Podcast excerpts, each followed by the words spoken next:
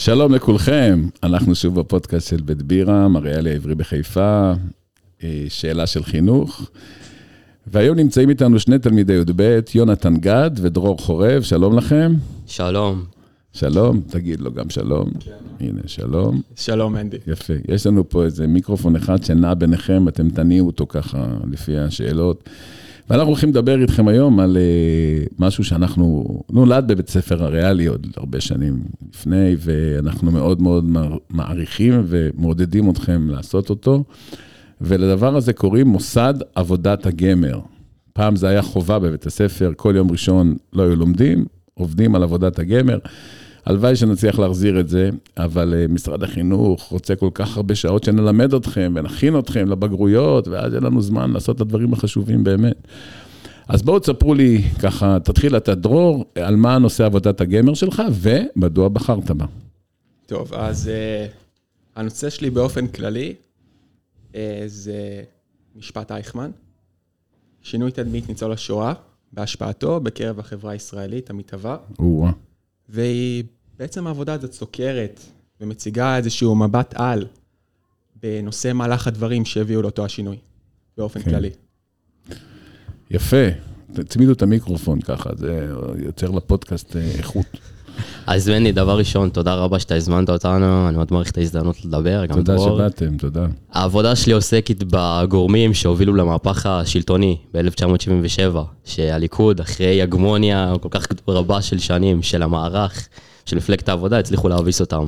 אני באמת מדבר על הגורמים, החל משנות ה-50, פרשת לבון ועוד כאלה דברים שאני לא אכנס עליהם כרגע, גורמים חברתיים, השפעות פוליטיות, שחיתויות.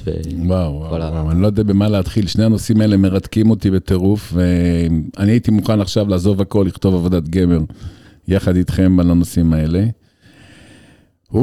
תגיד, בוא נרגע ניכנס למתודה, ואחרי זה ניכנס לתלתכנים. איך כותבים עבודת גמר? יש לך נושא, קודם כל צריך לבחור נושא. התלבטת המון בנושא לפני שבחרת דווקא, או מה הניע אותך דווקא לבחור בנושא הזה?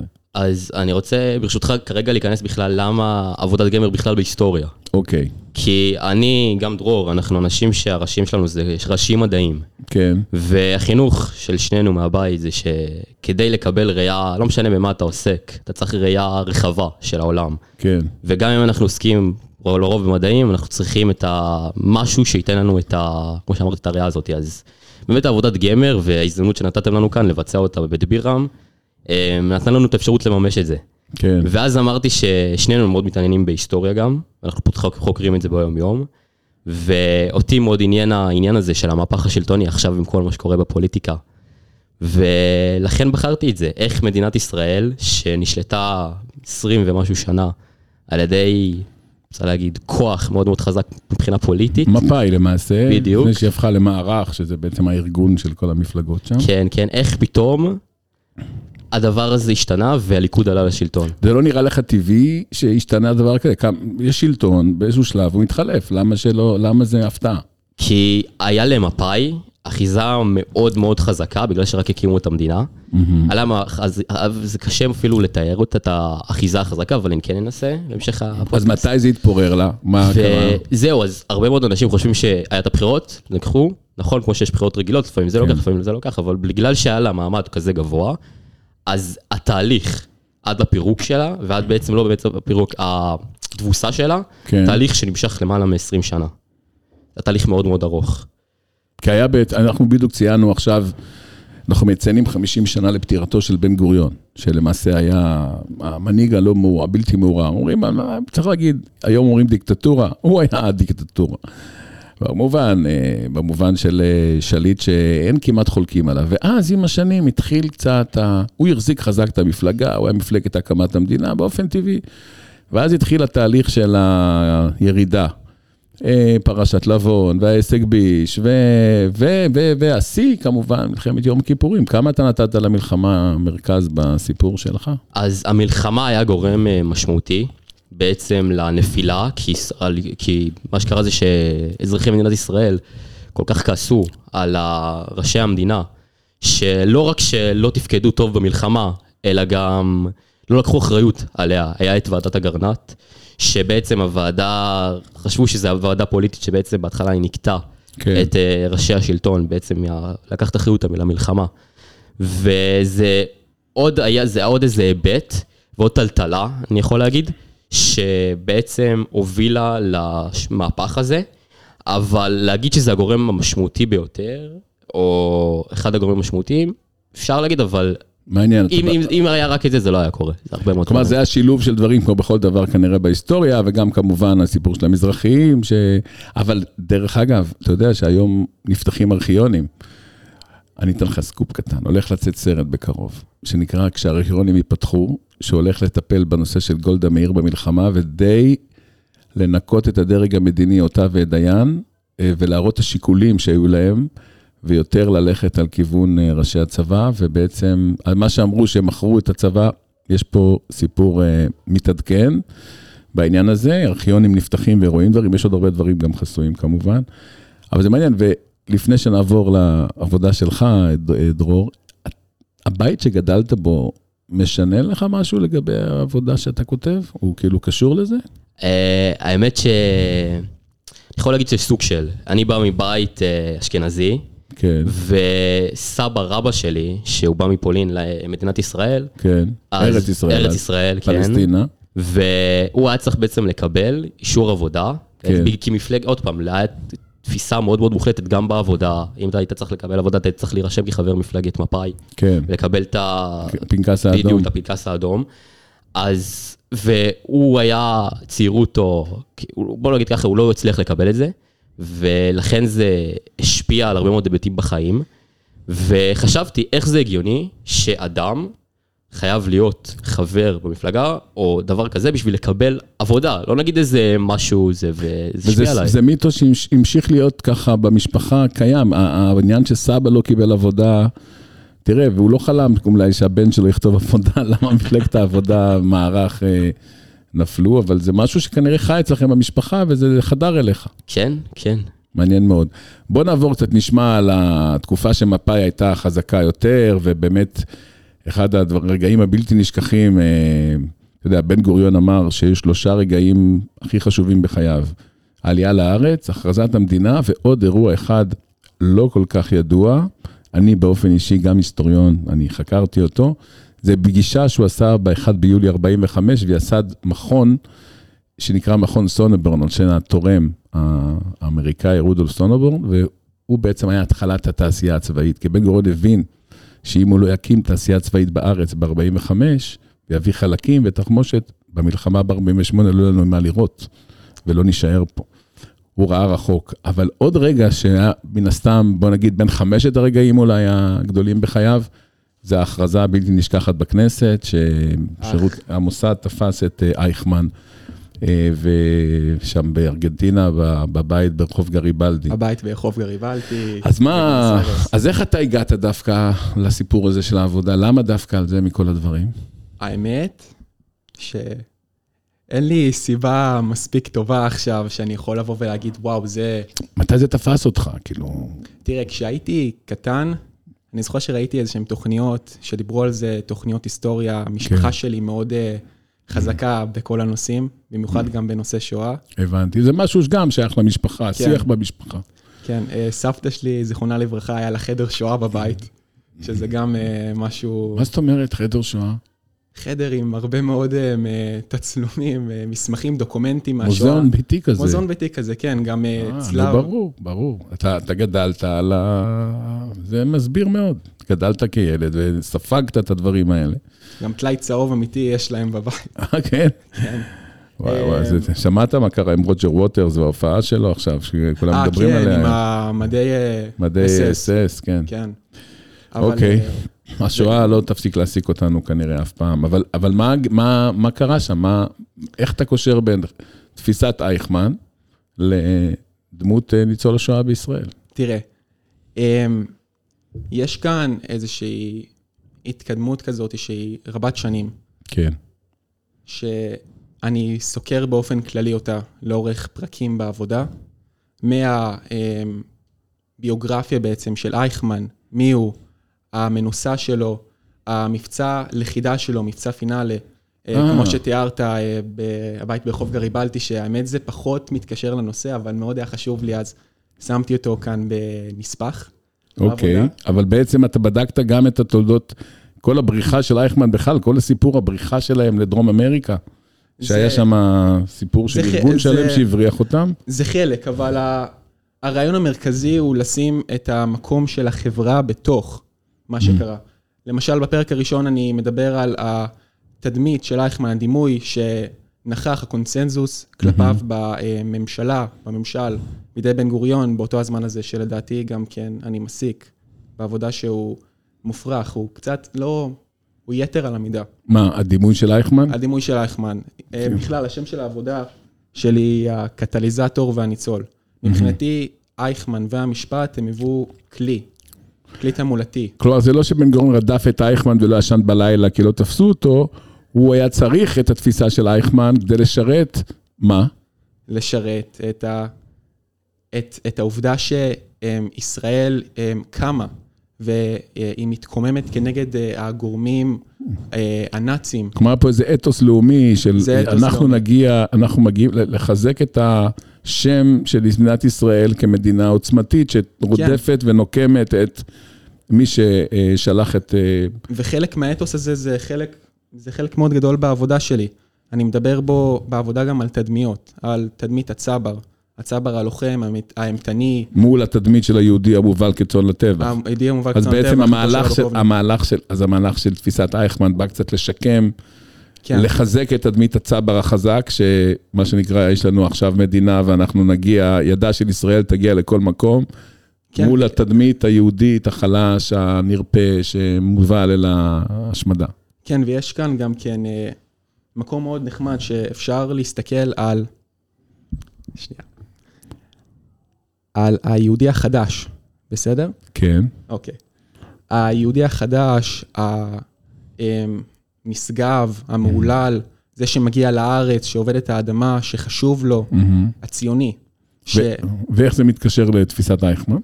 זה מתקשר לתפיסת, לא בהכרח לתפיסת אייכמן, הרעיון של העבודה הוא השינוי של דמות ניצול השואה בישראל. משפט אייכמן הוא חלק מאוד גדול בזה. הבנתי, אז העבודה, התמה המרכזית זה השינוי בדמות ניצול השואה, אתה יודע, אז הם דיברו תמיד עד משפט אייכמן על השתיקה הזאת, שכולם שתקו ולא דיברו, או שאמיר גוטפרוינד בספר שלו שואה שלנו מדבר על פתאום הצעקות שהוא שומע בקירת חיים בלילה מהניצולים, פתאום חוזרים להם החלומות, אז אתה מדבר שזה היה תהליך של שינוי הדימוי, ואתה אומר, משפט אייכמן נתן לו את המכה הכי ככה... הגושפנקה. דחף את זה הכי חזק, נתן לזה... מין טיפינג פוינט כזאת, הניע את התהליך, הכריע את התהליך לצד השני.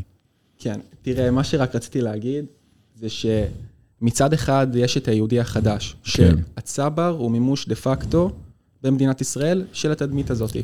מצד שני, מה שחשוב כאן להגיד, זה שיש ניצול שואה, שמגיע לארץ, והוא מבועת, הוא עבר טלטלה, מרטיטת חושים. הוא מגיע לארץ, והוא לא יודע מה לעשות. אם הייתה לו את הבמה המתאימה כדי לספר על שהוא עבר, שזה בעצם הקטליזטור לפי התפיסה שלי, משפט אייכמן, הוא היה עושה את זה, הוא היה יכול להתקבל כגיבור. יש את המושג של גבורה שבעצם עמידה יומיומית בשואה, גבורה של גבורת היחיד. עצם העובדה שאתה עמדת, כן. היא הגבורה. ולפני משפט אייכמן יש מגמה שרק הגבורה של... מורדי הגטאות, בנשק מזוין, לחימת הגרילה, ניסיונות מרד של גטו ורשה, כלומר, משפט אייכמן, מה שאתה אומר לי זה שמשפט אייכמן, בעקבות זה שהוא נתן אלומת אור חזקה, אל התקופה ההיא, חשף סיפורים שהם לאו דווקא תפיסתו, אלא המשפט ומה שהתגולל שם, כחלק מההוכחות לאשמתו, חשף את האתוס החדש, של הגיבור היהודי, זה שעמד ולא נשבר מול הטרור והקטסטרופה. ואת זה אני סוקר באופן כללי, תרבותי, דוקומנטים, מסמכים, ספרות, תיאטראות. וואו. שמע, זה חתיכת... חתיכת דבר. חתיכת דבר מרתק, כי להסתכל גם על השירים של התקופה, הכתבות בעיתונים, מה קרה... בכלל, איך דימוי משתנה. אגב, אפשר לקשור אולי בין שתי העבודות שלכם. עלה לי פתאום הרעיון. גם אתה, סביב המפאיניקים, טיפלת בדימוי.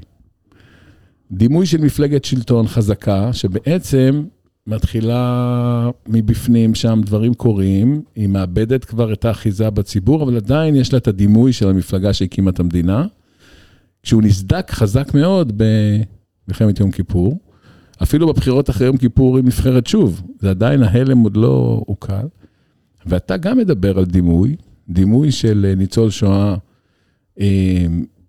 שפתאום, אתה יודע, מדברים עליו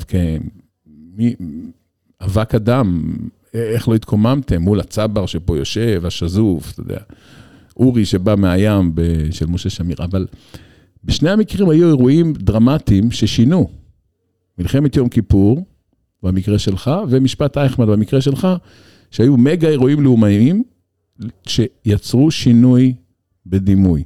אתם יכולים, מה שניסיתי לסרטט פה, נראה לכם הקו שאני... אני מסכים איתך לגמרי.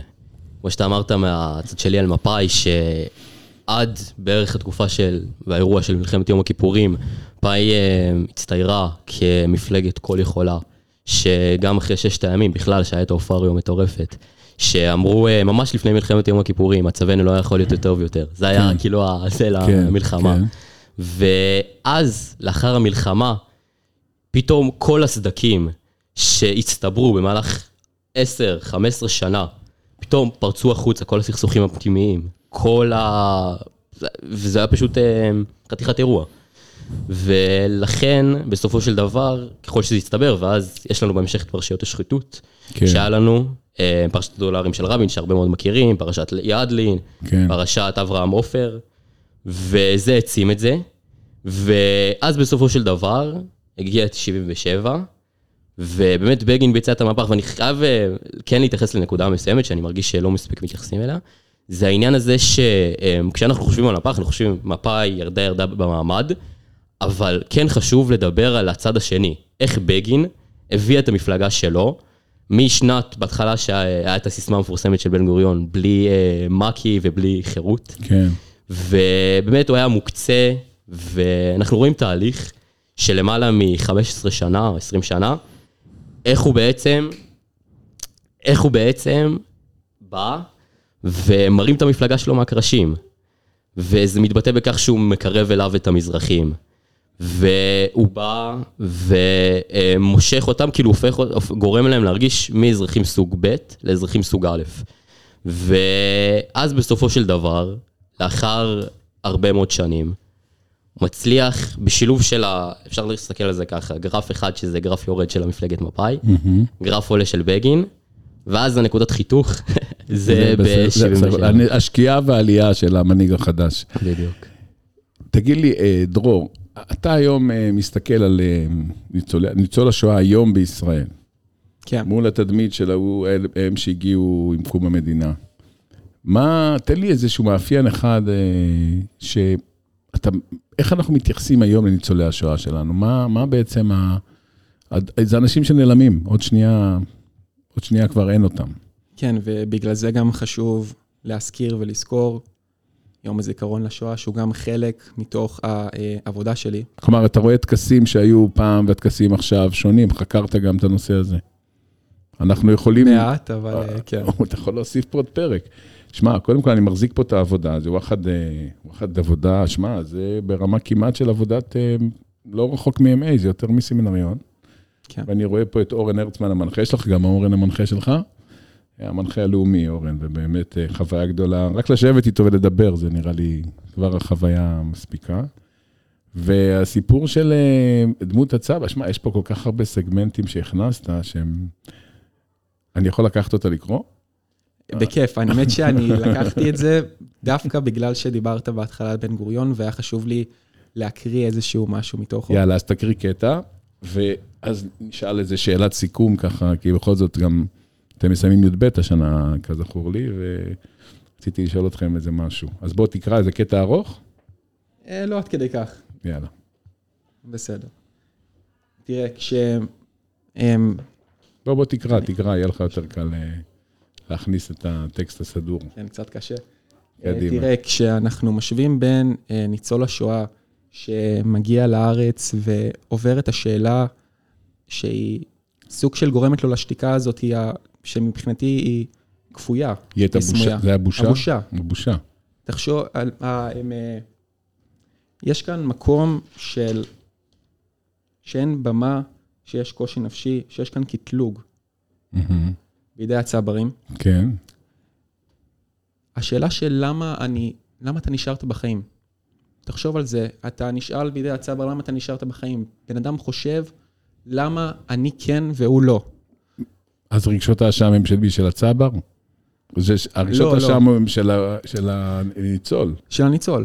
הניצול מגיע ארצה, והוא לא יודע מה לעשות, הוא מבועת. הוא עבר את התופת הזאת בידי הקלגסים הנאצים, והוא לא יודע מה לעשות. אבל תחשוב שגם הצברים, היה להם תחושת אשמה, שהם לא עשו כלום למען ההצלה, לפחות לפי התוצאות, הם לא הצליחו להציל. הרבה אנשים הרגישו, אנחנו היינו פה, נלחמנו, עשינו פה על המדינה, ואותו זמן לא הצלחנו להגיע, זו תחושת חוסר אונים נוראית, ואולי זה מחזק אצלם עוד יותר את המוטיבציה להילחם פה להקמת המדינה. האמת שכן, האמת שכן. אבל... תשמע, אני מציע שנוותר על הקריאה, כי נראה לי הזמן שלנו כבר די מתקצר, אבל... האמת שזה משהו נורא... אז יאללה, קדימה, בוא נלך על זה. תראה, כשמסתכלים על בן גוריון, כשמשווים את הצבר אל מול ניצול השואה, אז מצאתי איזשהו מקור לקראת סוף העבודה, שהכנסתי אותו גם כי היה מאוד חשוב לי. כן. עכשיו, גורמים בישראל ידעו שבלי עזרתם של ניצולי השואה, אין ולו סיכוי קלוש לעצמאות במסגרת כוח אדם למלחמה. למרות זאת, היה ברור לכל שניצול השואה החומר האנושי המופתי. אחד השליחים הזהיר נחרצות כי 500 יהודים מהסוג של זה שנתקל באירופה במחנות העקורים, יהפכו את ארץ ישראל לבית משוגעים אחד גדול. שליח אחר מסר לבן גוריון כי אם אכן יעלו ארצה כ100,000 ניצולי שואה למלחמת השחרור, שיעזרו. כן. הרי שהם יביאו חורבן על ישראל. הוא תיאר את ניצול השואה בעצם כחלאה. כלומר, אתה מביא פה מקור מרתק, שמראה שהיה שאלה אם כדאי בכלל להביא את ניצולי השואה לכאן, כי הם לא יהיו פרודוקטיביים, הם לא יעזרו, אבל בן גוריון לעומת זאת כן ידע להשתמש בהם, כדי למנף את הצעקה הבינלאומית להקמת המדינה, כמובן בפרשת אקסודוס וכל הדברים האלה, הוא ידע לקחת את הסיפור, אבל הוא לא ממש רצה את האנשים, הוא רצה את הסיפורים שלהם. מה שיפה כאן אבל, זה העובדה ש... לדבריו, בן גוריון, ראש ממשלת ישראל הראשון, השיב בהסכמה על זהותו שניצול כחלאה. וואה. בן גוריון גם כן חשב. ממש אמרו חלאה. חלאה, חלאה, ממש כחלאה. תשמע. אבל אולם, כדאי שהחלאה בכל זאת תעלה ארצה ותשב בישראל. תהיה לנו צרות, תודה, אבל אלו צרות מיהודים. מאיפה המקור הזה? איפה מצאת אותו? חפרתי בספריות, באינטרנט, מצאתי משהו... אתה חייב להפנות אליו, אחרת אף אחד לא יאמין לך, אתה יודע, אתה צריך לשים מאיפה זה הגיע, זה האלף-בית של ההיסטוריון. שמעו, קודם כל שניכם חבר'ה מרתקים, סקרנים, גאווה גדולה שאתם כתבתם עבודה כזו, והלוואי שיהיו עוד הרבה שיכתבו, יש לנו גם קושי במנחים לפעמים, זה גם אחת הבעיות. אבל רציתי לשאול אתכם שאלה אחרונה, אחרי כל המחמאות, בסוף שאתם מסיימים את בית ספר, עוד כמה דקות אתם בוגרים. מה הדבר המרכזי בסוף שאתם לוקחים מפה? מעבר לתעודות והציונים, מה נשאר לך בלב? עם מה אתה הולך הלאה? אני מרגיש שהבית ספר זה בית. זה מקום שנתן לי, מעבר באמת ללימודים, זה נתן לי מקום לממש את עצמי. גם הבחינה הזאת שהוא נתן לי לעסוק במגוון רחב של תחומים, הציע לי דברים גם לאחר בית ספר, בין אם זה דיבייט או נאומים או כל מיני דברים אחרים. כן. ובכלל, אני חושב שהסגל של כל המורים, באמת, זה מורים מדהימים, וכל כך מעבר לאותם מורים, הם אנושיים. אז כל האנושיות הזאת, והיכולת מימוש עצמי, שאני ממש חוויתי בבית ספר הזאת, זה משהו שאני אצא איתו לחיים, וממש תרם לבנות את האישיות שלי. אז באמת, תודה רבה לך ולכולם. מה הדבר המרכזי שאתה מוצא במורה איכותי? אני חושב אמפתיה, הבנה של התלמיד, ולהבין שיכול להיות שהוא לא תמיד צודק במה שהוא מאמין בו, כמו כל בן אדם, ופשוט ההקשבה הזאת לצרכיו של התלמיד. יפה. כן, ומה אתה אומר? תראה, אני חושב שמורה טוב זה מורה שמסוגל להקשיב ולהכיל, אבל יותר מהכל גם מורה שאתה יכול... להתחבר אליו, ושיהיה מצחיק, שיהיה נחמד, ואני חושב שגם אורן, שמגיעה לו תודה גדולה, בלעדיו זה לא היה יכול לקרות. לגמרי. היה מאוד... כלומר, שניכם אומרים לי פה משהו דומה. שניכם השתמשתם במילה להקשיב, מקשיבים לכם, ושניכם אמרתם גם בן אדם, מישהו שמדבר איתכם, ואני חושב שזה באמת אחת, ששתי התכונות הכי חשובות למורה היום, לדעת להקשיב לתלמידים שלו, ולהיות בקשר איתם, אכפתי, אוהב. אני חושב שמכאן הכל מתחיל, אז כותבים עבודות גמר, ואז לומדים טוב יותר, ואז מרגישים טוב יותר, ויש לך כתובת לחזור, גם אחרי שאתה מסיים את בית הספר, אתה מרגיש, מה זה תחושה של בית? מקום לחזור אליו. ומאוד שמחתי לשמוע את מה שאתם אומרים, באמת מחמם את הלב. רציתי להגיד לכם המון תודה. עשיתם פה מהלך דרמטי, בלתי רגיל. אתם לעולם לא תשכחו את העבודה הזאת. תזכרו אולי כל מיני דברים בבית הספר, תשכחו כל מיני דברים. יש דבר אחד שתמיד תזכרו, תמיד, תמיד, שתהיו גם מאוד מבוגרים, כי כשאתה יוצר משהו, אתה לעולם לא שוכח אותו. נטמע בך. לגמרי. אז תודה רבה לכם, דרור חורב, יהונתן גד. מנדי, אם אפשר רק להגיד משהו אחד קטן לסיום. יאללה. סבא שלי, שהוא דוקטור למדעי המדינה, כן. עם 30 ומשהו ספרים, אני לא רוצה לטעות, כן. ממשיך עוד. יש לו הוצאה לאור פרטית, והוא עוזר לי ומתווה לי עכשיו את הדרך כדי להפוך את העבודה הזאת לספר, וואו. ולהוציא אותה לאור. ועכשיו אני פה ושם עכשיו פחות עוסק בנושא, בגלל הבגרויות, אבל אני מעריך שבעוד אזור חודש אני אוכל באמת לממש את זה, ושאם מישהו מאזין ומעוניין, אז שבכיף יכול ליצור קשר עם הבית ספר, דרכו אולי איתי. אל תוותר. אל תוותר על זה, זה יהיה דבר ענק. ותזכור, ואם אתה צריך עזרה, אנחנו פה לעזור לך. טוב, אז זאת הייתה עוד שאלה של חינוך. תודה רבה לכם, אנחנו ממש ממש מחכים כבר לראות את העבודות ולקרוא אותם. אני מבקש לצאת מפה עם העבודה שלך ולקרוא אותה וגם את שלך בקרוב. להתראות, תודה רבה לכם. תודה רבה. ביי ביי.